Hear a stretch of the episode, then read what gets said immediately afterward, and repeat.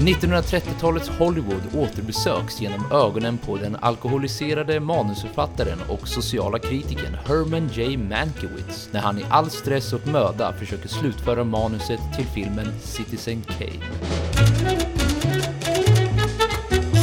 Filmen vi ska prata om idag är regisserad av David Fincher och skriven av dennes far, Jack Fincher. I rollerna ser vi bland andra Gary Oldman, Amanda Seyfried, Lily Collins, Tom Felfrey, Arliss Howard, Monica Grossman, Tom Burke och Charles Dance. Filmen är 2 timmar och 11 minuter lång, hade en budget på mellan 20 till 30 miljoner dollar och eh, då det är ännu en bit kvar tills Oscarsnomineringarna för 2020 kommer att tillkännages så finns det ännu inte några sådana. Men den har hittills bland annat kammat hem priset för Best Cinematography på Florida Film Critics Circle Awards. Idag ska vi prata om Mank.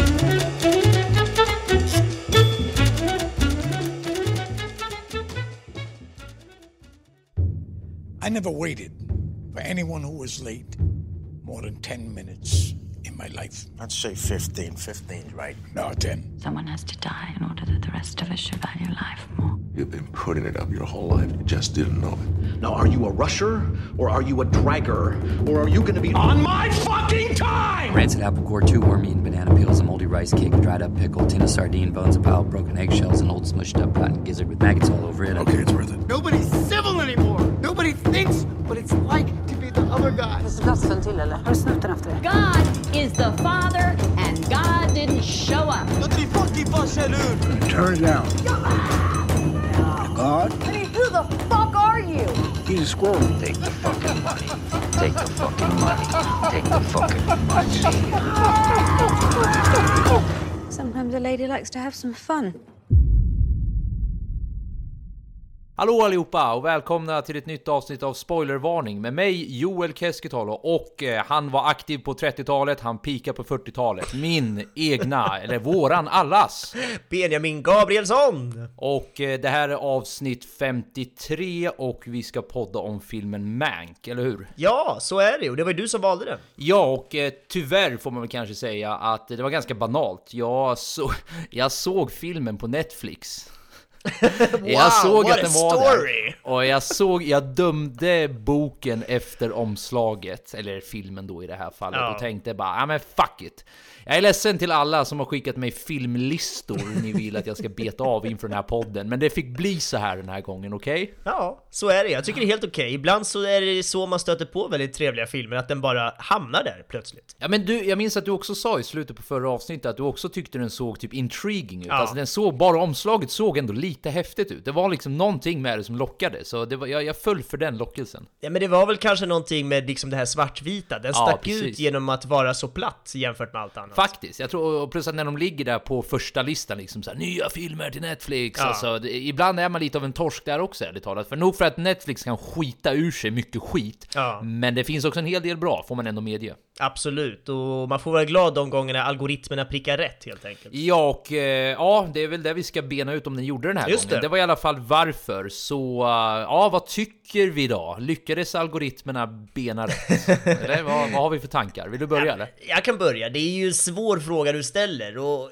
jag kan väl börja med att säga att den här filmen har ju så jävla mycket, men ändå kan jag inte släppa tanken om att jag, jag saknar något och jag har ingen jävla aning om vad det är. För jag menar, jag gillar stilen och hur de verkligen går all in med det tekniska. Alltså skådespeleriet är on point, David Fincher som känns verkligen som rätt man för jobbet här med regi och så vidare. Och den ger oss liksom backstoryn på hur, hur en av världens idag högst rankade filmer kom till. Citizen Och- Kane eller? Exakt, Citizen Kane. Och dessutom har jag ju pluggat filmhistoria och liksom läst massa om gamla Hollywood och hela den studioeran som var och eh, ja, filmen har ju allt som behövs. Allt känns liksom asbra, men ändå känns det som att jag kanske aldrig kommer att se den här filmen igen. Varför då? Jag vet inte, men Ja. jag, vill, jag vill ändå betona här att jag inte alls tyckte att filmen var dålig. Ehm, den var liksom underhållande och jag gillar den, men det kanske är så enkelt som att jag är en person som, som tenderar att gilla moderna filmer mer än gamla klassiker. Och Mm. den här är ju gjord som att den kom på 30-40-talet, så den hamnar väl oundvikligen i en kategori av gamla svartvita klassiker. Och det kanske då är den enkla förklaringen till att jag inte eh, älskar den här filmen mer än vad jag gör. Men Mm. samtidigt gillar jag ju ändå det estetiska och jag gillar ju liksom det tekniska som skulle få oss att känna att det var den här gamla filmen. Så Mm. jag är liksom inte lika säker på att det verkligen är så enkelt som att jag älskar den inte för att det kändes gammal. Ah, Mm. Nej, jag vet inte. Jag tror att det är mer än så och, och jag vet faktiskt inte vad det är. Jag har ingen aning. Vet, Nej. du vad jag är jag suktar här efter Joel? Ja, alltså, ja, till, alltså, till viss del kanske, men alltså till viss del finner jag mig i liknande situation. Eh, alltså, jag håller med dig om att en sån banal förklaring som att den är svartvit inte riktigt räcker. Nej. För jag tror att det är något mer som saknas i den här filmen. Det är, Alltså jag tänker så här, vi kan väl börja i änden med åtminstone vad jag tyckte var nice med den. Ja. Så får jag se lite vad du, eh, liksom av de delarna, vad du tycker och ja, vi, vi, vi bara försöker bena ut det här du och jag, okej? Absolut. Så alltså, det jag kan älska med liksom hela, hela temat i filmen så Mm. att säga, det är att jag finner en sorts hyllning till eh, författarskap, alltså till storytelling generellt. Ja. Eh, och ibland kan jag till och med tycka att du och jag kanske ger lite för lite cred till eh, storytellers, Mm. eh, eller framförallt manusförfattare. Alltså vi nämner ju i våra intron vilka manusförfattarna är.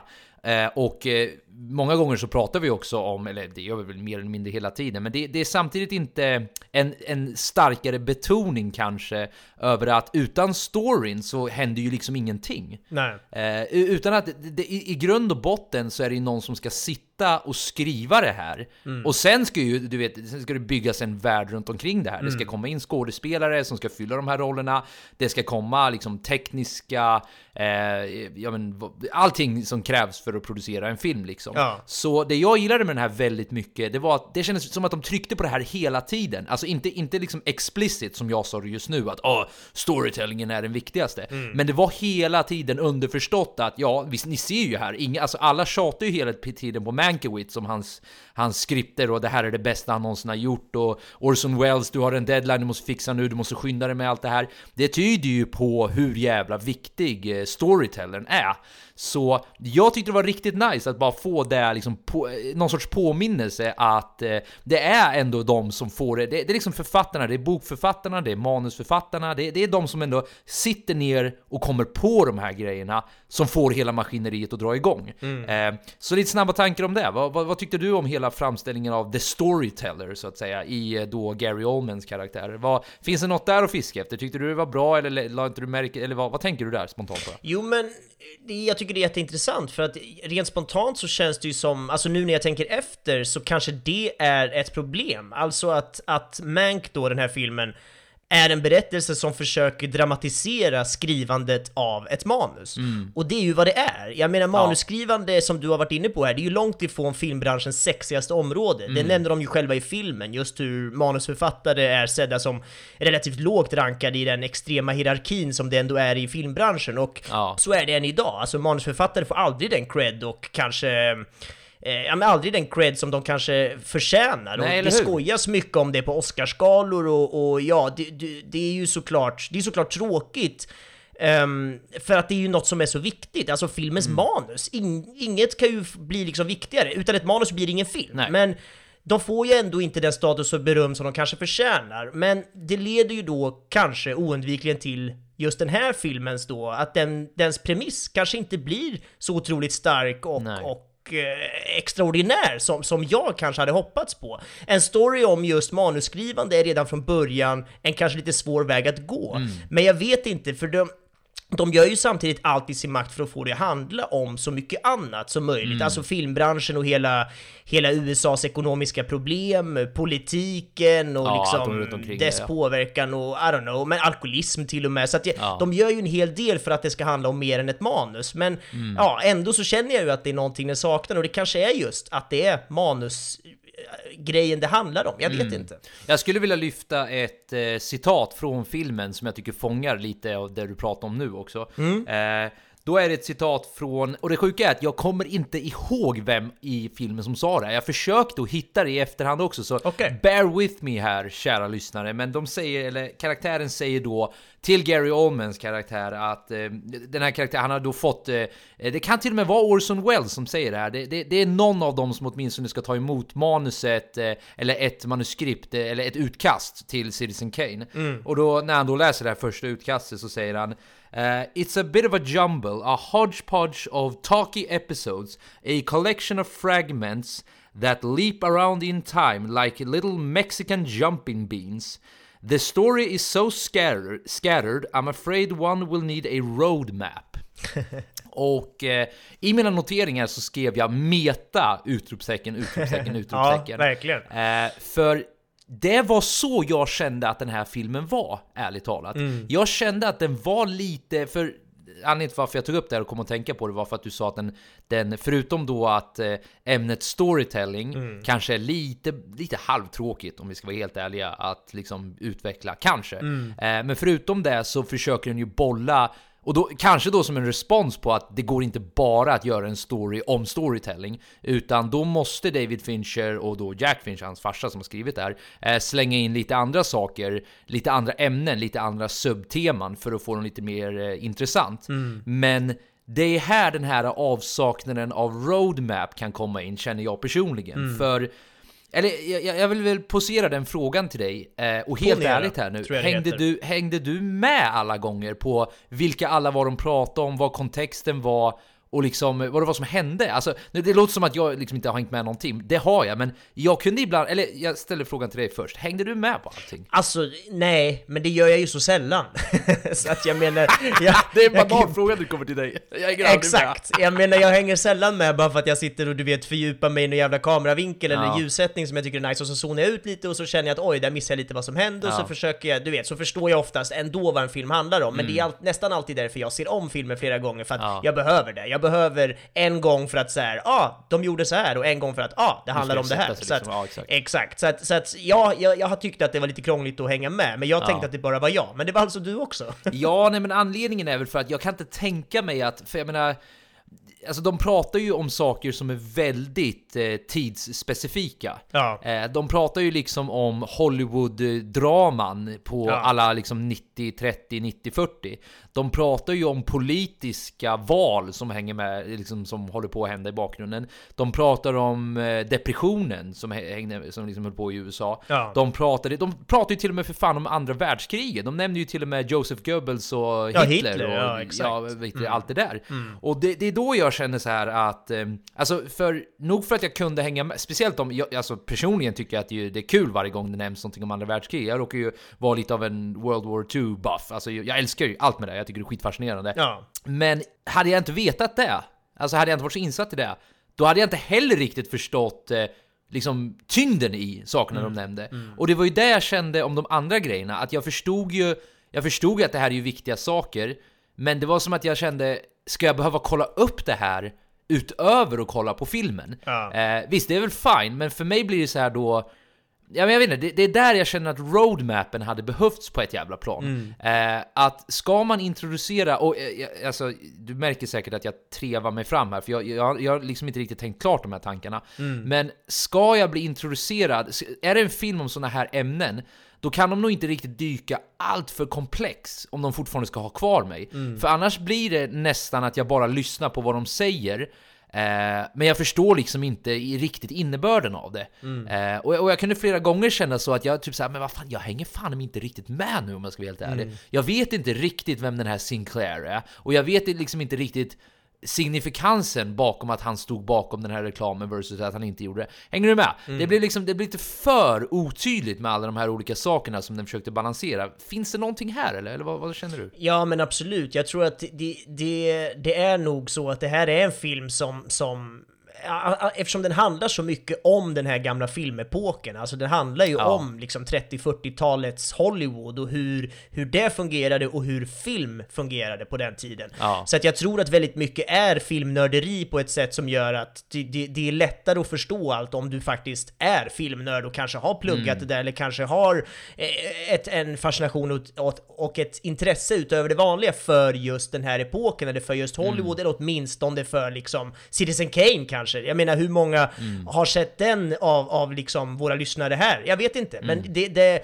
min poäng är att jag tror att det kan vara ganska svårt för många att hänga med för att det här är en ganska, ja men så nischad film Mm. Ja. som, som handlar om ett ganska smalt område och en, en liten plats i världen som ändå är en Ja. plats som, som är gigantisk med tanke på hur många människor Hollywood når ut till. Men Ja. sett till vad som faktiskt försiggår där så är det ganska få människor som faktiskt är där och vet hur det fungerar. Och ja, jag tror att det kan ha med det att göra som du säger, att det är svårt att hänga med olika gubbars namn och vem är han och var ska han och, och liksom manus hit och, och någon producent dit och nej, det är krångligt så det, det köper jag verkligen. Och jag menar, jag som, som jag nämnde har ju pluggat film och grejer, men det var ju det var inte alls så att jag bara wow, jag förstår allt och det här är enkelt och liksom nej, utan jag fick ju också kämpa med att hänga med. Så att ehm, antingen så säger du bara hur dumma vi två är eller så Ja. säger det någonting om filmen, så att det får Ja. väl någon annan eh, reda Mm. ut. Men ja, Nej, för jag undrar som sagt att eh, om det här... Eh, ja, alltså jag vet inte. Jag håller med. Vi kan mycket väl vara helt jävla dumma i huvudet. Jag, jag är 100% Ja, men det är ju faktiskt inte bara du och jag som det. tänker så här heller. Jag har ju Mm. läst någon annan, eh, jag läste en eh, vad heter det? En recension heter Ja. det. Ehm, ehm, där det var en snubbe som är alltså mycket mer filmintresserad än vad jag är. Mm. Alltså verkligen så här superfilmnörd.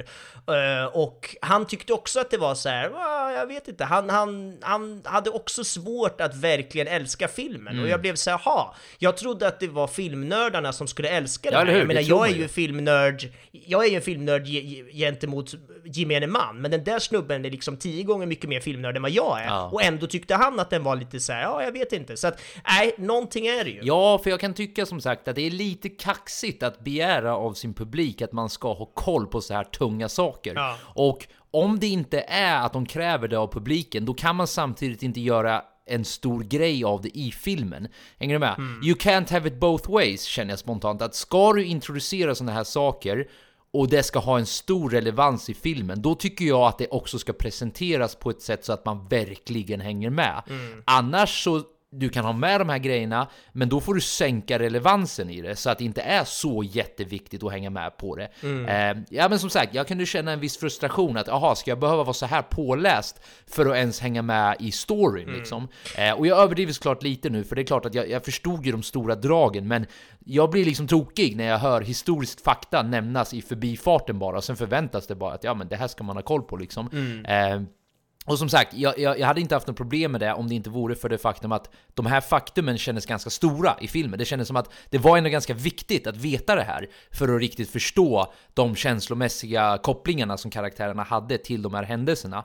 Eh, så ja, ja, men jo, ju mer vi, vi liksom banar ut det här nu så inser jag att för mig personligen så var det faktiskt en svaghet med filmen. Det, det drar ner det lite för mig, om jag ska vara helt ärlig. Det jag tycker är intressant med det här som vi precis nu pratar om, just att filmen är liksom lite krånglig och att den hoppar mycket fram och tillbaka och du pratar om det här med roadmap, att det skulle behövas Mm. liksom, ja, och det är ju precis det där citatet som du läste upp också. Citatet de läser upp handlar ju då om manuset som Mank sitter och skriver, vilket Ja, då är alltså är manuset till Citizen Kane. Ja. För de som inte vet så är ju Citizen Kane liksom, idag är den sett som en av världens bästa filmer. Om du kollar på alla Mm. så här filmnördars listor så ligger den alltid typ topp 5 eller topp 3. Det, det, den, den anses vara så jävla, jävla bra. Och jag har sett den och jag, jag ska inte säga att den är Alltså den, den är jättebra, men du vet ju hur jag är också. Jag tenderar att gilla nya filmer, 1940. jag menar den är från 1940, kom igen. Den, den, jag tycker inte att den kan mäta sig med många filmer som kommer idag. Det kan många andra människor inte hålla med mig om och det är helt okej. Men min poäng med det här är att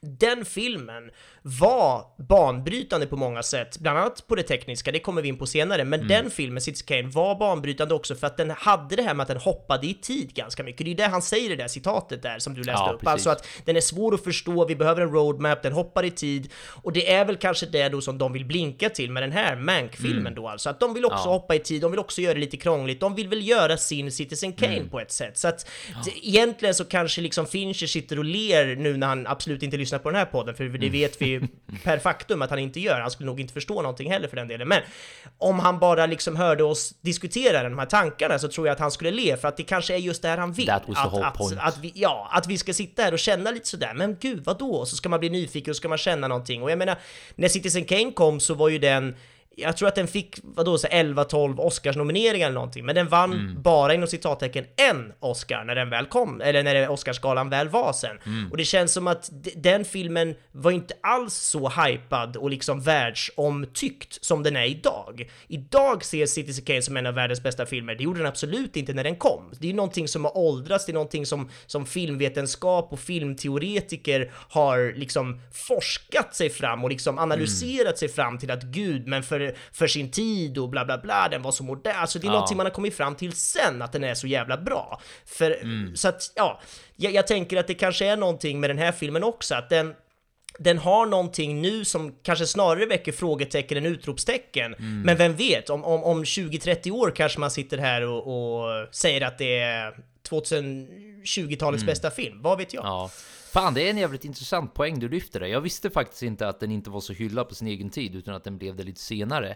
Och, eh, men då, då måste man ju snarare ställa, ställa sig frågan, är det då... För du sa ju själv att eh, Citizen, jag har faktiskt inte sett Citizen Kane själv. Jag hade tänkt att göra det som förberedelse för den här, men eh, det, det var jul och det blev bara inte av. Ja, så är det ju verkligen. Eh, men, ja, men men, det gör det, tips till dig och alla andra. Det är Ja. liksom, om det är någon sån gammal klassisk film man ska se, det är en av dem. Se den så har man gjort det och så kan man bilda sin uppfattning efter det. Mm, ja men det ska jag göra, absolut. Men eh, då, då kan man ju snarare ställa sig frågan, som sagt du har sett den och du tyckte att den var alltså, bra men ändå inte alltså, Den är. Skitnice, Ja. men för att vara en film som kom då. Jag kommer inte jämföra den med filmer jag älskar som kom idag. Nej. Liksom, eller nu, och då, då skulle man ju kunna dra ja, men lite av en parallell till det du sa i inledningsfasen, att det kanske ändå ligger mer än vad jag först ville erkänna i att den här filmen är svartvit. Alltså, inte bara att den är svartvit, Mm. men att den också försöker vara någon sorts Citizen Kane Mm. eh, efterlikning. Eller alltså att den försöker Ja, liksom gå i en dess hommage, om fotspår. inte annat. Och eh, någon sorts hommage, ja precis. Och, Mm. och om varken du eller jag, eller då framförallt du som redan har sett den, inte tyckte att den var så här bäst i världen, då kanske, för, för den här är, om, om vi nu ska leka med tanken att den här är någon sorts hommage, den går samma sorts eh, spår som Citizen Kane, och den försökte efterlikna den på sitt egna lilla sätt, men den gör det ändå inte lika bra som Citizen Kane. Då har vi alltså först en film som Citizen Kane, som du inte tycker är världens bästa film. Nu är inte jag och- en måttstock vill jag ändå lägga till. Nej, jag vet, De flesta men andra jag- nej, människor men- som har sett den kommer ju istället Ja. säga att det är en av världens bästa filmer. Ja, okej, fair enough då. Men bara, bara för att slutföra poängen att Ja. om det nu ändå inte... Alltså jag, jag, jag förklarar ju det här utifrån varför du och jag kanske Ja. inte tycker den här är så Exakt. jättebra. Eller, eller varför vi inte tycker att den är... Ja. Eller snarare, varför vi inte tycker att den är så bra som vi kanske egentligen vill tycka att den Ja, är. ja. För båda vi känner väl den känslan att den här, det här var ännu ett exempel på filmer man vill gilla mer än vad man faktiskt gjorde. Exakt. Och då undrar jag om det inte kan ligga någonting i att den ändå gör väldigt mycket för att efterlikna en film som varken du eller jag kanske hade gillat jätte, jätte, jättemycket heller. Det Nej. vill säga Citizen Kane. Den är en Citizen Kane fast lite sämre. Ja, Jag vet inte om jag ville komma någonstans med den tankegången, men det slog mig bara nu när du drog lite jämförelser med Citizen Kane i alla fall. Ja, absolut. Och jag menar, det kommer väl kanske lite tillbaka till min absolut första punkt, det här med när jag bara pratade om vad jag egentligen försöker ens förstå vad jag tycker om den här filmen. Och det är ju det här med att det är en film som lika gärna skulle kunna ha kommit 1940. Det, den är ju gjord på exakt de sätten. Alltså skulle du visa den där filmen för en person som, som, som inte har någon koll på de här skådespelarna eller något sånt, då skulle man ju kunna tro, man skulle lätt kunna tro att den här filmen kom 1941 till exempel. Ehm, så med det sagt så menar jag då att det, det, det är ju Ja, att det kanske helt enkelt är så. Vi gillar inte film som... Vi tenderar att inte gilla film lika mycket som kom 1940 än som Nej. kom 2020. Och så kanske Nej, det är. precis. Jag vet inte. Det var det svaret jag tyckte lät för enkelt som svar i början, men som jag nu kanske Ja. mer och mer landar i. Tråkigt ju Ja, i så fall. Efter men, ja. typ så här 21 minuter. Nej, men ja, alltså visst. Jag köper det, men det är något mer. Det är någonting med Ja, att den är... det är någonting med storyn också. Ja, det är någonting mer. Och jag tycker till och med, jag ska inte göra stor poäng av det här nu, för ni kan lyssna på vårt avsnitt om Tenet för att få en lite djupare förklaring på det. Men Just det. jag tyckte att den, den stundtals eh, påminde lite om Tenet i eh, att jag, jag kände liksom inte riktigt det var no, någon karaktär, alltså ibland gjorde jag det med Mankiewicz, men generellt så kände jag inte så mycket för karaktärerna, ärligt Mm. talat. Jag, jag, det, jag fann mig själv flera gånger inte direkt bry mig så mycket. Alltså hur hemskt det än låter, för jag tycker de, de gjorde ändå sitt bästa med att måla upp den, den här um, komplexiteten hos Mankiewicz. Att Mm. å ena sidan var han lite av en douche, eller ganska mycket av en douche. Men å andra sidan är han en väldigt troubled artist. Han dricker väldigt mycket, han har sina problem. Och han är ändå en godhjärtad människa. Han räddade liksom eh, de där de tyska, vad heter det, människorna från eh, Nazityskland och så vidare. Mm. Men överlag kände jag inte så mycket för karaktärerna i den här filmen. Mm. Har, har du någon kort tanke om det innan vi rör oss vidare till vad du faktiskt älskade med den här filmen? Ja, men absolut. Jag, jag tänker nog att det här med karaktärerna skulle kunna hänga ihop med, med just det här med stilen och, och åldern, höll jag på att säga, på filmen. Filmen är ju som sagt ny, men ja, ser ut som att den kom 30-40. Ja. Jag menar, då var väl karaktärer på ett visst sätt. Personer överlag var på ett visst sätt. Jag menar, män var män, kvinnor var kvinnor och man hade liksom könsroller och det, det var ju... Samhället var ju så jävla Det var väldigt ifrån. konservativt jämfört med moderna ögon. Exakt, det var jättekonservativt och jag menar, det, vi, vi lever på ett så annat sätt, vi har så andra synvinklar och vi har så andra karaktärer och filmer och idéer och människor och livet är det egentligen vad jag försöker säga, är så jävla annorlunda nu för, för vad det var på 30-40-talet. Och det skulle ju kunna vara den enkla anledningen till att vi inte riktigt eh, liksom Mm. förälskas i de här karaktärerna, för att de är karaktärer som levde för 70-80 år sedan. Mm. Kanske. Vilket är, alltså det där är en fascinerande grej, för det där öppnar ju då också upp en styrka i filmen, att de ändå är ganska duktiga i så fall på att efterlikna karak- eller liksom hur attityden kunde vara hos väldigt många människor Mm. på just 30 och 40-talet. Så då är det ju inte filmens, ja då, då går det tillbaks lite till en annan punkt vi sa nyss, att det är du och jag som är dumma i huvudet, det är inte filmens fel egentligen. Men, Ja, men det landar ju alltid i. Ja, ja precis. Det är underförstått med den här podden. Du, eh, en sak jag bara skulle vilja lyfta innan vi rör oss till det tekniska och Ja. det är att jag, jag skulle vilja, för nu, nu känns det som att vi grävde väldigt mycket skit där eh, och jag vet inte om vi blev något klokare för det och jag vet fan inte om våra lyssnare blev det, men vi gräver mycket skit här. Eh, så det jag älskade med den här filmen i alla fall, det var, alltså jag älskade tempot i det. Mm. Eh, Jag tyckte det var skitnice att den var liksom uppbyggd på, ja men jag kallar det för short stories. Det är ju scener egentligen, Mm. men just hur scenerna presenteras på den här filmen på det här gammeldagsa sättet jämfört med så kallade moderna filmer. Ja. Det var så jävla gött bara. Alltså det var så jävla gött, det var, det var så jävla mysigt på något sätt Mm. att bara följa med. Nu är det här scenariot, vi har det här tempot här, det är de här dialogerna här. Det känns verkligen som att kastas från eh, ett drömscenario till ett annat drömscenario nästan. Mm. Och eh, ja men som sagt, det var, det var ett härligt jävla tempo i det, måste Mm. jag säga. Jag tycker eh, de, de rappa dialogerna som sagt och, eh, och vi kommer, du, du kommer ju obviously prata väldigt mycket på det tekniska, men just, just eh, sättet den filmades på, sättet den gjordes på tyckte jag synkade så jävla bra med att det var de här korta små äventyren som de var i. Så Mm. jag, jag tyckte det var jättemysigt, så, så, så hela tempot med filmen så att säga. Ja, nej men jag håller med, verkligen. Det är väl egentligen det som, som för mig, liksom allt det tekniska som, som därtill då hör ju det här med tempo som du pratar om och det, det tycker jag är nästan bärande för att jag verkligen skulle ja, men bli underhållen av den här filmen som jag ändå blev. Eh, och det är just tack vare det här med tempot. Jag menar, det är ju som du säger, det, det är rapp dialog, det är liksom, det är ganska sköna svängningar och liksom, Ja. det, det, det händer saker, även om det är liksom en dialog i ett rum, med liksom om någonting vi knappt förstår ofta och att det dessutom är liksom svartvitt Mm. och liksom det känns gammaldags så känns det ändå liksom ja men lite rappt och modernt på något Ja. sätt. Så att det där har de gjort jävligt bra och det är väl det som gör att vi inte här sitter och sågar den här filmen utan att vi istället säger att ja, bra jobbat. Ja, nej, men jag fann mig själv bara le flera gånger för Ja. det är någon scen i början av filmen när, eh, eller de första typ 20 minuterna i alla fall, när eh, Mankiewicz, eh, hans brorsa och eh, uff, vad hette han nu igen? Hette han eh, Louis? Ja, Louis känner jag igen. Louis B. Mayer. Den där där. rika, sura gubben. Ja, precis. När de liksom gick mot kameran framåt i bilden Ja, hela tiden ja. och så förklarade han typ hur Hollywoodbranschen fungerade. Eller han drog en jävla rant där. Jag bara satt och log. Jag bara det här är så jävla, nice. ärligt talat. Lång så här dollyåkning med låg kameravinkel och Ja. musiken som trummar på och de bara går där och pratar. Men då Precis. var det ju sväng och gung, det gillade man ju som fan. Exakt, och det, då var det ju sväng och gung. Och eh, som du sa där också, det, det, man, man brydde sig nästan inte vad de pratade om alla gånger. Alltså det, det, det är klart att man till viss alltså, ja, i det här fallet gjorde jag faktiskt det, för det, det, var, det var kul de sa också. Ja. Men det var, det, var svängningarna. Det var, alltså, Mm. och jag har svårt att sätta ord på det här också, men det var, det var någonting med ja, det där rappa, som Ja. sagt. Let's put it that way. Ja men verkligen, och det finns ju någonting i det där, eh, jag kan ju lika gärna ta det nu för vi närmar oss det tekniska, men det, Ja men det tycker jag. ska, ska, vi, ska vi officiellt gå till det tekniska då? När Ja, vi går på. officiellt över från filmen. Nu, nu är det dags för det tekniska. Benjamin, vad, vad, är det här en teknisk film eller ska vi bara hoppa det här segmentet? Jag överväger det.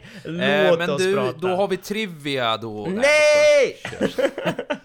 Nej men så här, jag tycker ju att ehm, det finns ju hur mycket som helst att lyfta på det tekniska såklart. Ja. Jag har valt ut ett gäng grejer och, och eh, ja, ja, ja, det är massa grejer jag skulle vilja prata om som vi helt enkelt bara inte hinner med. Så, så är det. Ehm, jag kan väl börja i den vanliga ordningen. Filmen är filmad digitalt, faktiskt, med en kamera som heter så mycket som Red Ranger Helium Monochrome. Och eh, varför jag säger faktiskt är för att filmen lika gärna hade kunnat vara filmad analogt med film, just för att ge oss den här äldre, grynigare känslan som, som det medför med riktig film. Men här valde de alltså att filma digitalt och eh, det finns en rad olika anledningar till det, men Framförallt så är det ju att Fincher och eh, fotografen kom fram till att deras arbetsflöde skulle bli så pass mycket enklare genom att jobba digitalt eftersom man har alla möjligheter att kontrollera bilden, ljuset och allt sånt på ett betydligt enklare sätt. Och såklart de rent praktiska skälen med att kunna kolla på materialet direkt och se hur en tagning blev och så vidare. Eh, däremot har de ju använt sig av en mängd andra knep för att få oss att känna den här gammeldagskänslan som visuellt syns i bilden. Så de gjorde massa olika tester innan inspelningen där de framförallt testade olika objektiv och hur bra de kunde fungera med djupfokus. Djupfokus innebär att nästan allt som syns i bild är skarpt samtidigt. Eh, Det här används inte så ofta i, i film idag som vi ser, utan man använder ju oftare motsatsen då som kallas för eh, kort skärpedjup. Eh, Som alltså gör att bara en specifik del av bilden är i fokus. Och det är väldigt snyggt och även praktiskt eftersom man med hjälp av fokus då exempelvis kan visa vart publiken ska titta. Och så jobbar man idag, men på 30-40-talet där den här filmen då ska se ut att vara gjord så var det djupfokus som gällde och då är det alltså skärpa i mer eller mindre hela bilden. Och det kan man ganska enkelt uppnå med dagens objektiv så länge man ställer in bländaren rätt. Och eh, det de då ville testa är hur det ser ut med olika objektiv med de här specifika bländartalen och hur de samtidigt påverkas av framförallt ljus och lite annat. Ehm, Men i intervjun som jag läste med fotografen då, som för övrigt heter Erik Messerschmidt, ehm, så läste jag att det såklart var en mängd olika saker som gör den här filmen har fått sin gamla härliga look, både praktiskt och i postproduktionen. Kameran till exempel, som var inställd som en monochrome kamera, vilket innebär att de har avinstallerat färgupptagningsfiltrerna, som i vanliga fall finns längst fram på kamerans sensor. Alltså RGB brukar man prata om, Red, Green, Blue. Och genom att ta bort de filtrerna så får man en kamera som enbart spelar in luminansen, alltså ljuset och vart ifrån det kommer.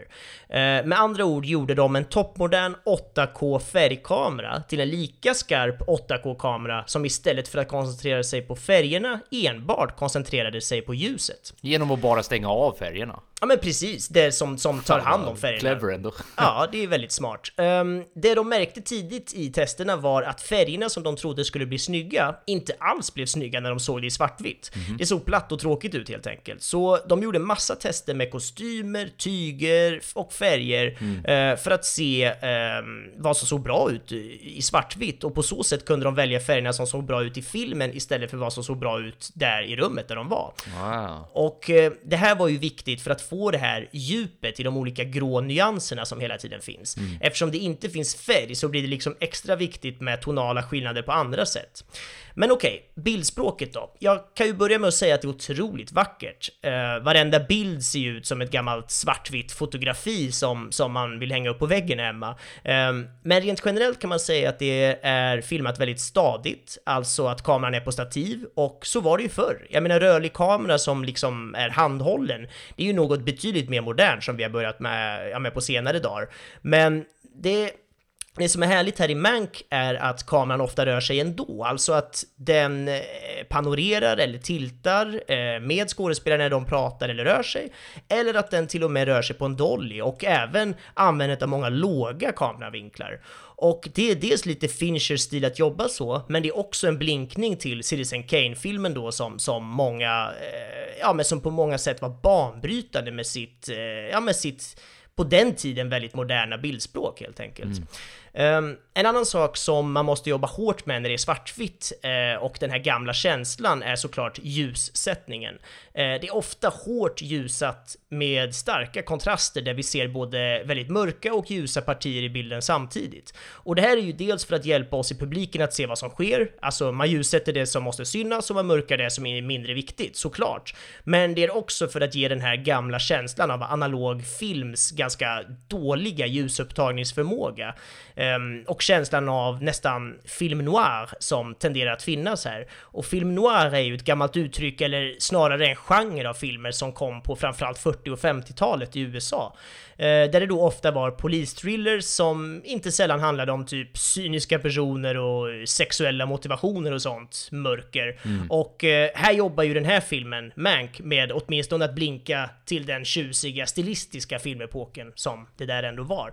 Mm. Det finns en eh, kvällsscen där Mank går ut för att prata med Marion efter att hon har gått ut från den där festen eller vad de är på. Mm. Eh, och då är det kväll ute och de går runt där i en enorm trädgård som är typ en djurpark eller vad fan det är. Det är liksom ett zoo också. Han um, bor ju i ett jävla slott typ, det är helt sjukt. Ja men det är helt sinnessjukt och det är jätteroligt att det är så. Uh, alltså att det var så på riktigt. Och um, den scenen är så kallad Day for Night. Alltså att de spelade in den scenen på dagen, men att de med rätt typ av ljussättning och rätt typ av efterbearbetning i postproduktionen kan få det att se ut som natt. Jaha, ehm, och det är lite härligt när man tänker på det, för det syns ju om man verkligen tittar och tänker på det och det ger den här ganska speciella stilen och känslan på den scenen. Och eh, det var ofta så man gjorde förr i tiden, eh, alltså med många natt och kvällsscener. Så det är återigen en liten blinkning till hur det var förr. En lite rolig grej med just den scenen är att det behövs väldigt it's starkt fyllnadsljus i ansiktena på skådespelarna just eftersom det är svartvitt och att det senare i post ska mörkas betydligt mycket mer. Så då behövs det helt enkelt extra starkt fyllningsljus för att vi överhuvudtaget ska se något i skådespelarnas ansikten. Och det blev så starkt det här ljuset att skådespelarna började kisa, vilket inte var så bra. Så då fixade de solglasögonfärgade kontaktlinser som skådespelarna fick ha på sig under scenen. Ja, det är klart de gjorde. Så det tyckte jag var jävligt roligt och smart. Det känns också jävligt mycket Fincher om jag ska vara helt ärlig. Ja, verkligen. Fan vad han älskar att hålla på med såna här detaljer hela ja, tiden. Ja, och pressa sina um, skådespelare till det yttersta hela tiden. Exakt, hela tiden. Det är klart ni ska stå här. Sätt på de här linserna, håll käften, ja. stå här. Sen, ja men jag måste ändå nämna scenografin som något lite extra här. Um, det är ju, ja men det är så här tidsenliga, vackra, härliga miljöer som filmen rör sig i. Um, det är så mycket coolt de har byggt upp här med liksom det gamla Hollywood, gamla filminspelningar och häftiga salar och salonger och det är helt enkelt jävligt snyggt. Den den här middagsscenen eller vad det är som jag, jag tror att de firar Louis födelsedag, vi nämnde ju det tidigare och det är ju precis innan Mank och Marion går ut i parken som jag nyss nämnde. Um, då är de ju inne i någon extremt stor och häftig sal eller salong eller vad fan det nu heter och um, det stället hade de faktiskt hittat eh, på riktigt och tänkt spela in där. Eh, det finns liksom och, och, det var perfekt. Men när fotografen då fick se stället så insåg han hur svårt det skulle bli att ljussätta där. Han ville, eh, ja men han vill kunna ljussätta från taket och från sidorna utan att det skulle synas i bild och så vidare. Så där byggde de istället upp en exakt kopia av den där salen som då gjorde att de blev totalt fria och flexibla. De kunde liksom hänga lampor i taket som de ville och de kunde även flytta på väggar så att de enklare kan filma och ljussätta från olika håll. Så eh, ja, mm. jävligt snyggt får man säga och ja, kul att de lägger ner så mycket olika scener och dekorer och, och sånt i den här filmen. Det är jättehärligt. Mm. Jävla effort! Ja, det får man säga. Um, när det kommer till alla detaljer för att få filmen att se gammal ut så har jag ju nämnt kameraval och sånt praktiskt, men vi måste också kort nämna det som har gjorts i postproduktionen. Det jag syftar på är alla små, små visuella defekter och detaljer i bilden. Det är ju liksom små skrapmärken och repor som snabbt dyker upp ibland i bild och då ska det ju se ut som att det var skador på själva filmremsan som det alltid var förr. Um, det är ju också olika lens flares, alltså där ljuset studsar på speciella sätt inne i kameran som det gjorde förr och där har ju, ja, det har ju också lagts på mycket sånt i efterhand. Um, och så den här detaljen som jag kanske gillar mest av allt här och det är de här små svarta cirklarna som dyker upp i övre högre bildhörn med jämna mellanrum. Det, är alltså, eh, det var alltså förr när en film bestod av flera olika filmrullar som spelades upp i gamla projektorer. Då kom det först en liten svart ring eller cirkel som dök upp i högra hörnet överst i bild och som då indikerade att nu är det dags att byta rulle. Mm. Och då när biografmaskinisten såg den där ringen skulle hon eller han förbereda nästa rulle som då matas in och bara några sekunder senare eh, när nästa svarta cirkel dyker upp så ja, är det nya rullen som ska ta vid där och fortsätta spela upp filmen därifrån helt enkelt. Um, det här är ju såklart ingenting som behövs idag när allt är digitalt, men eftersom Fincher ville ha ja, men den här extrema realismen av hur det var förr så har han ju såklart lagt på det här i efterhand. Och ja, Mm. Det är ju sådana här små, små detaljer, men det är otroligt härligt för oss som gillar sånt och Mm. för alla andra så hjälper det ju att komma in i den här tidsenliga sinnesstämningen. Ja. Ehm, ljudet är ju också något vi måste eh, nämna. Det, det, ja, men det som är spännande här är ju att filmen är inspelad i mono. Det innebär helt enkelt att det bara finns ett ljudspår som kommer ut från alla högtalare. Idag hör vi ju saker i stereo och då har vi en vänster och en höger högtalare där vi hör olika ljudspår. Så om någon står till höger i bild eller till och med utanför bild på höger sida så låter ljudet från den personen mer i höger högtalare så att publiken lättare ska förstå att den personen står där den står. Det är ju ganska självklart idag eftersom ljud, ja men stereoljud är standard i musik och film, eller åtminstone när vi tittar på film med tv-ljud eller hörlurar, men egentligen är ju standardljud för film idag surround, vilket innebär att vi hör ljudet från alla möjliga olika håll, vilket vi upplever bäst på bio, där, där det liksom sitter högtalare åt alla jävla håll i den där salongen i princip, Ja. och, och det är jättehäftigt. Men tittar man hemma så är det ju vanligt att man tittar med stereoljud helt enkelt. Men Mank då, då har de ju alltså spelat in det här i mono, vilket är, ja men det var ju standard på 30-40-talet. Ljudfilm överlag var ju ganska nytt här och blev väl standardiserad på slutet av 30-talet och framåt, så att Innan dess var, ju, var det ju stumfilm som gällde, så att det här var ju liksom i början av ljudfilmens eh, begynnelse och då var det ju mono som gällde, alltså att ljudet kom från ett enda ställe helt enkelt. Um, och det här med monoljudet är ju trevligt för att det får ju oss att känna den här äldre känslan på filmen, men det är långt ifrån allt de har gjort med ljudet. De har ju suttit och mixat och trixat och fixat och gjort liksom tusentals justeringar med olika filter, analoga störningsljud från filmremsors rasslande och liknande och de körde bland annat ljudspåret från Citizen Kane genom en spektrumanalysator för att se exakt vilka hertz som ljudet på den tiden låg på för att sedan implementera det på ljudspåret här.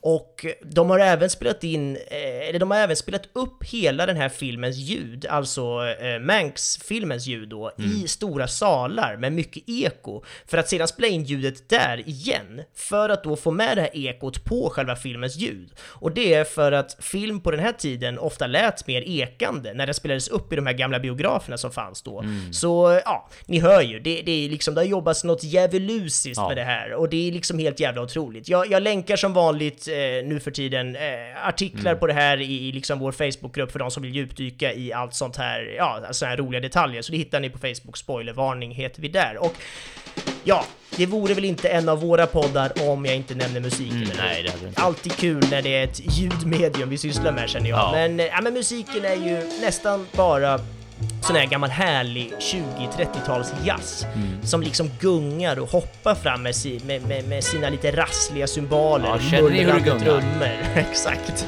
kontrabasar och allt fan vad det är. Och ja, men det är ju liksom påtaglig musik filmen igenom och med det menar jag att det är ganska mycket musik helt enkelt. Den hörs ofta, men jag tycker faktiskt inte Att det blir är liksom ett problem. Jag tycker det funkar bra. Nej, exakt. För att, jag menar, vi hyllar ju ibland filmer som spar lite på musiken eftersom det lätt kan bli övertydligt. Ja. Men det är ju liksom inte sån klassisk stråkmusik här som ska hjälpa oss att känna saker riktigt, utan här är ju musiken snarare för att ge oss den här pulsen och takten som liksom guidar oss framåt genom, Ja. genom filmens eh, förlopp. Och, och ja, jag tycker att det är underbart helt enkelt. Mm.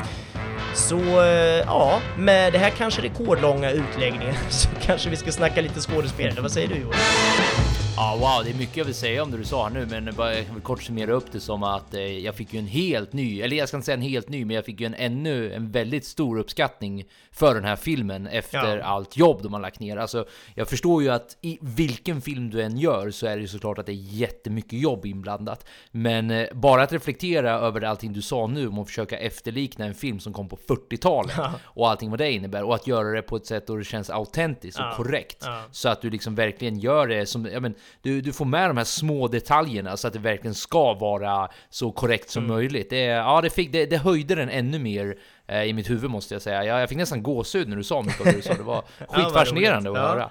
ja, men kul. Men nej, vi kan inte fastna för mycket i det, så skådespelarinsatserna. Ja. Har du något du vill lyfta? Ja, alltså det är väl...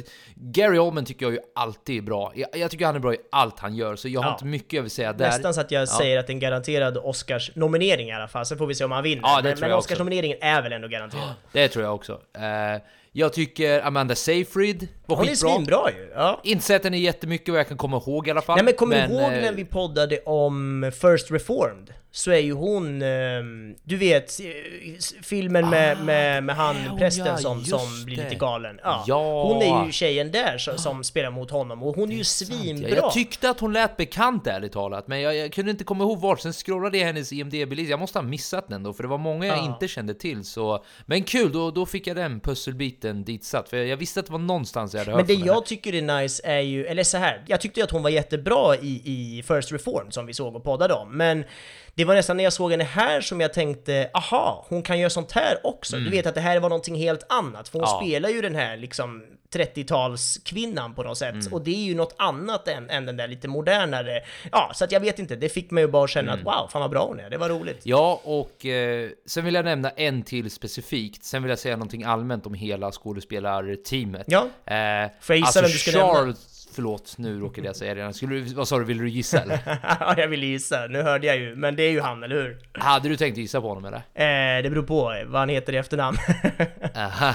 vad heter den i efternamn? Det eller? Vill du veta? Dance, Charles Dance. Dance, ja. ja. My God. Ja men det är ju kul, för Ja, de som gillar han Game of Thrones är det ju kul också. Han är ju helt galen. Alltså vilken karriär, alltså det upptäckte man ju såklart under Game of Thrones. Då fick man ju verkligen Mm. upp ögonen för vilken jävla vilken, vilken karaktär det är, alltså vilken, Ja. vilken, vilken dominans han har i rummet han är i. Mm, och eh, jag tänkte att han är ju gjord för en medeltida setting. Mm. Han, han är ju gjord för att vara en general eller en kung eller vad han än är liksom, i den situationen. Men Mm. tro mig fan på att han är gjord för alla sorts dominanta roller, så att säga. Hänger du med? Alltså han stjäl ju fan i mig scenen varje gång han är med. För mig var det så i alla fall. Ja, Vart jag jag så, med. så, så fort jag hörde hans basstämma så blev det typ så här. Eh, hear me roar, eller vad fan är Lannisters jävla, du vet, ja du vet, jag, jag ville bara du vet såhär, jag, I, I give you my life typ, jag vill bara slåss för dig typ, och eh, men all jokes aside, alltså fan vad jag gillar honom måste Mm. jag säga. Jag tycker han är skitbra. Och jag, jag, jag, jag kan lätt se honom, nu efter den här så insåg jag att jag, kan lätt se honom i jättemånga roller, ärligt talat. Eh, jag, såg ju, du vet när, när han, satt i, han satt i någon vagn någon gång och hade en hatt på sig. Ja. Eh, då tänkte jag så här: wow, det där är ju typ Westworld. här hade det typ kunnat passa i Westworld skitbra också. Ja. Eh, så jag, jag vill verkligen bara lyfta honom också, för det var kul. Senaste gången jag såg honom var i Game of Thrones, and we all know what happened there, utan att spoila allt för mycket. men, eh, nej, bara major props till Charles Dance. Skitkul att se honom i en sån här film. Ja, nej, jag instämmer till fullo. Men så då, ett allmänt till skådespelarinsatserna då. Det jag tycker gör de här insatserna så jävla bra är, det går lite tillbaks till det vi pratade om förut. Det är moderna människor som ska spela omoderna människor. Ja. Och hur gör man det hoppet så att det är trovärdigt nog? Vi fiskade lite i att de är lite halvtråkigare kanske, eller inte tråkiga men de är väldigt konservativa, de är lite så här fyrkantiga, de Stereotypa, är, ja, ja, stereotyper, allt det där. Men det är ändå ett hopp många av de här måste göra. Det, det, är, det, det är liksom det är kroppsspråk, det är saker man säger till varandra, vilket då hör ju mer till manusförfattandet och dialogerna, men fortfarande sättet de presenterar det på. Så det jag tar ifrån skådespelarinsatserna här framförallt, det är just det hoppet, att det är liksom ett 80-års hopp tillbaka i tiden och får det att funka. Jag tycker det var fantastiskt att eh, liksom allt ifrån eh, jag mean, Herman Mankiewicz, Gary Oldmans karaktär till eh, Monica liksom, Grossman, alltså Fraulin Freida eller hon det, hette, hon mm. som liksom tog hand om honom. Bara de här mindre karaktärerna föll också in i den settingen så jävla bra tycker jag. Så eh, häftigt att liksom alla verkar varit ombord på att det är, det är omoderna karaktärer vi ska spela här nu. Så det, ja, det ville väl jag säga om hela den insatsen. Ja, nej, men jag håller med. Jag har inget annat som behöver läggas till där. Nej, du orkar inte prata längre efter lilla tekniska utläggning. Nej, men du får, du, får, du får ändå prata nu om du vill. Så eh, lite slutord och favoritscen. Eh, ska vi börja med favoritscen? Har du någon favoritscen? Um, ja, det är ju som vanligt svårt och jag vet knappt om jag har landat i någon faktiskt för att jag, jag står och väger lite men jag tror att jag kommer landa i den här um blir det den nu då? Jo men det får bli den för att vi ska komma vidare här men det, den här scenen när han, eh, Gary Oldman är, ja men på slutet, det är inte på slutet, Ja. men när han har sitt men nästan. stora liksom fyllotal framför hela det där jättesällskapet vid det där otroligt långa bordet. Ehm, det, det är liksom, Ja, Gary Oldman är fantastisk, men det är nästan mer hela scenen och hela allt som sägs och allt som händer och alla liksom Mm. reaktioner som jag nästan fastnar för där och liksom kameraspråket som när kameran åker runt där. stämningen. Ja, spända stämning. Alltså det är så mycket i det där rummet som tillsammans liksom, ja, når fram till mig och det, ja, det blev starkt. Det var en nice scen. Ja, ja, men det var ju samma för mig. Men jag tar ju då scenen direkt efter den när Charles Dance Eh, liksom reser sig upp, alla gästerna har ju gått därifrån och han tar eh, Gary Oldmans karaktär om nacken och bara Let me explain something to you. Alltså han säger inte exakt på det sättet. Och där har han den där, eh, alltså han är nästan mer kuslig när han är lite vänlig. Ja. Eh, och, och sen drar han ju liksom en parallell om att det var en gång en liten eh, liksom rabbit typ. Jag kommer inte ihåg vad det är han säger, men han drar ju någon sjuk liknelse om vem han är i det här scenariot och vem, vem Mankiewicz är i den här, eh, eller inte Mankiewicz, jo Mankiewicz. Eh, så ja, jag tyckte det var, det var, det, det solidified eh, Charles Dance liksom position i mitt huvud ännu mer. Mm. Så ja, det, det var min Kul. Eh, Men eh, ja, en, en snabb summering då. Eh, teknisk gigant. Alltså jag är så, efter din lilla utläggning där så är jag ännu mer imponerad över hur jävla kul det är att de har lagt ner så mycket tid och ändå fått det att bli så jävla bra. Eh, tyvärr så saknade jag en roadmap. Eh, önskade att jag hade haft den eller att några av grejerna hade tonats ner lite så att jag inte behövde en. Men all in all så tyckte jag det var en jävligt nice film, även om jag kommer nog faktiskt inte se den igen heller på ett tag. Nej, precis. Nej, men det är exakt som jag varit inne på. Jag älskar ju det tekniska. Det är ju, jag skulle nästan kunna sträcka mig till att säga att det är ett mästerverk rent tekniskt. Men att filmen kanske saknade något annat. Jag vet inte vad. Men ja, något sånt. Så du har alltså fortfarande inte efter allt det här fått reda på det? Vi, vi kom ingenstans. Nej, jo, någonstans kom vi. Vi kom närmare... ehm, vi kom närmare målet utan att vara framme, så får vi säga. Vi får, vi får väl nöja oss där. Ni, ni, ni får gärna dela med er om ni är lika förvirrade som vi är. Men eh, vi går lite till trivia hörni. Ja, vad kul! Så Gary Oldman ville egentligen ha en ganska invecklad protes-makeup för att ännu mer efterlikna den riktiga Herman J. Mankiewicz. Eh, han övertalades dock av David Fincher att skippa det här då Fincher hellre ville ha minimal makeup för att fånga en mer intim upplevelse. Fincher. Vilket jag tyckte var lite ironiskt för det hade lika gärna kunnat vara tvärtom. För eh, som ni kommer att höra snart under några fler uh, trivias här så David Fincher kan vara ganska krävande. Han kan, han kan kräva sådana där saker från sina skådespelare vanligtvis. Men i det här fallet så sa han nej, jag vill inte ha någon makeup överhuvudtaget men jag kan mm. det. Ja, men absolut. Och jag menar, det finns ju någonting i det där med att han vill ha det lite naket. Han Ja, vill ha, precis. eh, vad heter han, Ehm, Gary Oldmans rynkor. Han vill ha det där. Han vill att det ska skaka Mm. i dem. Det ska liksom inte vara protesen som, som vinner den här eventuella Oscarn, Nej, utan det ska nej, vara precis. Gary Oldman. Ja. Det kanske är det Fincher uh, lutar mot. Amanda Seyfried erkände i en intervju att hon var tvungen att spela in en specifik scen ungefär 200 gånger. eh, någonting som varar i ungefär en hel vecka. Vad har vi på en hel veckas inspelning av en specifik scen? Benjamin? Ja, det är jättemycket och det är svårt att säga. Jag tror nästan att det är mer imponerande att säga 200 gånger på en tagning för att Ja. det, det säger mer och det är, ja, det är sjukt. Ja. Jag menar, det, det säger så mycket om David Fincher och hans det här Mm. detaljarbetet han håller på med, finliret. Han nöjer sig inte och han vet att han inte behöver nöja sig. Jag menar, det finns ju andra regissörer som är så okej, nu måste vi gå vidare för jag har en producent som står och skriker och du vet så här, vi måste gå vidare, det finns inte pengar. Men Fincher är så här, ja, I don't care, jag vill ha 100 tagningar till. Jag menar, han gör vad han vill och det Ja. förstår vi varför. Han är ju en mästare på det han gör, så Mm. det måste vara hemskt att jobba med honom, men det blir otroligt bra resultat. Men jag var inte ens helt klar. Here is the kicker. Nej. Hon hade inte ens några dialoger i den scenen. så, så Ja, låt det sjunka in ett kanske- tag. 200 Ja. gånger för att inte ha någon dialog.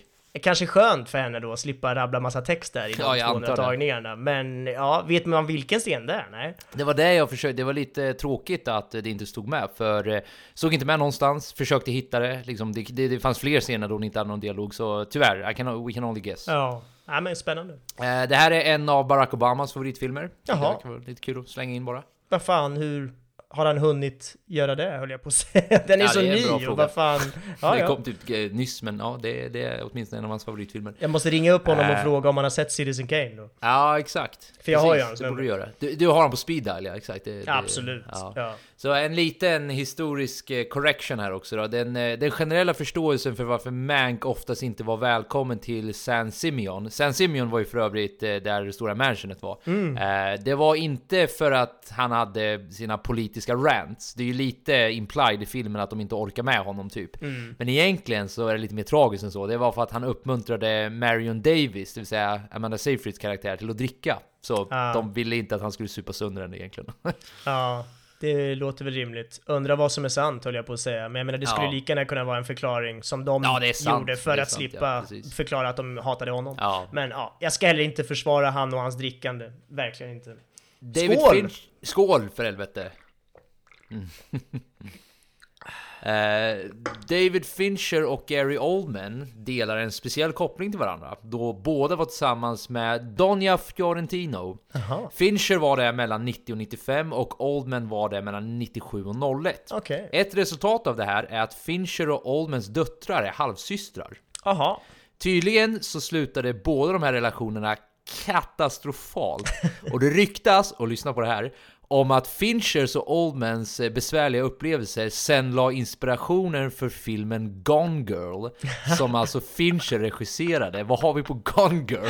Ja, det är ju en väldigt speciell film som vi poddade om precis innan vårt eh, uppehåll där, så avsnitt Ja. 50 va? Ja. Ehm, ja, och som är ju liksom, det är en supernice film, det kan jag rekommendera alla att se, men den är speciell och jag menar det är speciella karaktärer och det är speciella händelser och om det där Ja. då har någonting med deras riktiga Om förhållanden den att göra. kvinnan då är liksom inspirationen för kvinnan i Gone Girl, då, då undrar man ju som sagt vad de menar här med katastrofalt slut. Alltså hur, hur djupt sträcker sig det här ordet i det här Ja, fallet? hur sann är den filmen? Man börjar ju undra nu, fan vad spännande. Ja. Ah, okej, under större delen av december 2019 så spelades filmen in vid Kemper Campbell Ranch i Kalifornien, där Mankiewicz faktiskt skrev Citizen Kane år 1941. Ranchen har tydligen förändrats så pass lite att platsen hjälpte avsevärt att presentera en trovärdig bild av 1930-talet. Eh, scenen när en, eh, ja, när en full Mankiewicz kommer in, alltså den där sista scenen vi pratar om, när han kommer in till eh, William Randolph Hearsts stora fest och stör och beter sig allmänt dräggigt och ja, allt det där. Den hade fler än 100 retakes. Oj, oj. Fler än 100 gånger tvingade David Fincher hela crewet att göra nya takes. Vad har vi på över 100 takes?